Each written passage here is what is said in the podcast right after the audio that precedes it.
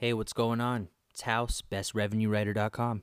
In this short episode today, what I'm going to tell you is one of the biggest problems that B2B startup founders are facing and coming to grips with finally, realizing, hey, maybe my team isn't really underperforming as far as business development and sales development representatives go. What am I referring to?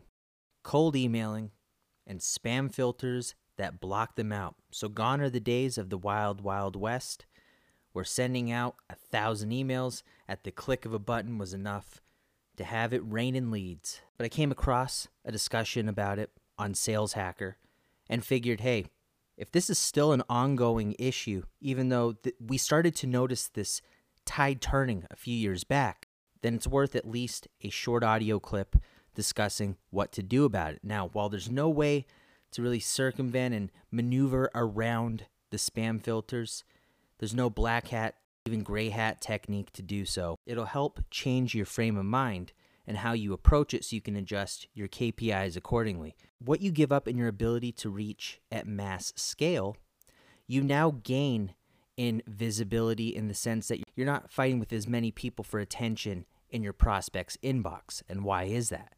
Well, the main reason for that is because they too are dealing with the spam filter. So, what comes with an uncluttered inbox is that when you do break through and they do click it, if you did everything right, you personalized it, created a value proposition, it was a targeted email, you have a better chance at the conversion rate. So it should even itself out to some degree. If you were sending a thousand emails and then you were getting 10 leads out of that, well, if you were to send 100, you should still be getting 10 leads. That's the only real difference. So it takes more sophistication. You cannot afford to be as careless. You can look at it almost like a filter that many have predicted, Forrester Research had predicted that by 2020 we would see another wave of a shrinking sales force simply because it is starting to get more advanced. The qualifications and expectations are rising. So, what this means is that teams that were very cold email centric are now having to find ways to adapt. And the best way to do that is one of two ways. One, you put more time into your initial cold outreach emails. What that means is coming up with more creative angles, more personalization, so you can afford to take that step back a little bit more, put more depth into it, and that should help your conversion rate. So you're not relying so much on mass volume. Now, the second part of that is utilizing the other channel. So if your team typically tends to shy away from the phone, that is not a good strategy. That should count as just another touch point in your outreach segment. Social media, using direct messaging, that should be another piece of your segment. So, as you can see, basically the idea in this second scenario is to find any way to get in front of them that you can. Ethically, that is. The other way that you can help your team to understand this concept as well, especially for newbies coming in, many of the servers are looking to protect their clients, aka the user. And how do they do that? By keeping phishing attacks out. So, what they're really looking for, especially with Gmail, is the click through rate, how much you have shared it with a colleague, how much dwell time was in the email. Did they send it to the trash? Did they mark you as spam? All of these things play in. And I can tell you that I did an experiment back in January where I took a Google Excel sheet, I separated it into a 100 tabs because there was an issue of volume with the company that I was performing this for. And what ended up happening is instead of the concept of warming up the domain, which is using it naturally, keeping your increments that you send your emails in. So maybe instead of a batch of 100, you're sending batches of 20 cold emails. Instead of using that approach, I was sending the 100, Wild Wild West. It went from about a low 60% in deliverability rate to dwindling every subsequent touch point afterwards. Around the fourth or fifth step, you're looking at about 11% of the deliverability rate, meaning that with these generalized messages, a myriad of different factors could have been the fact that they've never seen my name in their inbox, so people just automatically write that off as spam. That's a factor.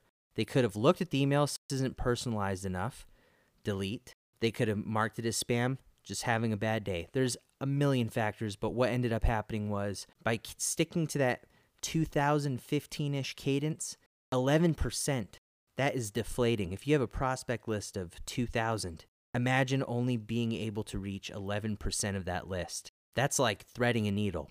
I have specifically been against mass blasting for a long time. I think it's unfair to the prospect, the receiver. It also reflects poorly on the company.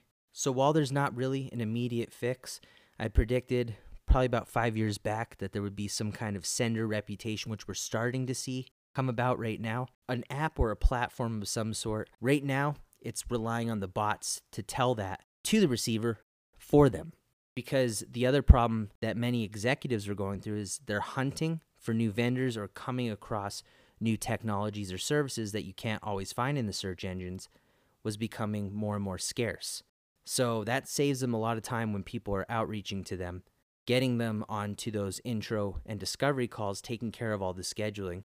That saves them a lot of time from having to do all of that hunting themselves. That's the trade off. So we're starting to see more of an alignment. But if you can think about the search engines looking at UX, click through rate, dwell time, the parallels between cold emailing and SEO are so similar that if you understand the concept of what goes into, let's say, a top three keyword ranking, you should be able to understand what they're going for as far as the inbox goes. Just something to keep in mind, especially to executives that are unaware of this information, to adjust not just their expectations, you should expect high performance still, but they are not as abundant in the sense that you have this unlimited lead pool that could reach thousands of people in a single day. It is not like that anymore. You can actually get your domain blacklisted. That was something that came up while we didn't get blacklisted. We did get a notice saying we had suspicious activity coming from our account. So they say the best way to get around this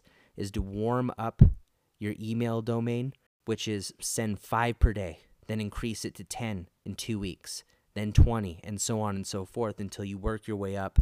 Prove to Google that you're not here to be a spam artist, and that will allow some of your reputation and deliverability to improve. There is a limit with Gmail of 500 per day going out, but many have been getting blocked way before then. So just be careful on that. Really, this is up to sales leadership to adjust their KPIs if we're going to look at a horse and a car example, a horse's top speed, if that was considered incredibly fast, with the advent of cars being able to four times that, well, you can kind of look at it as the opposite, that it's just having to adjust the miles per hour.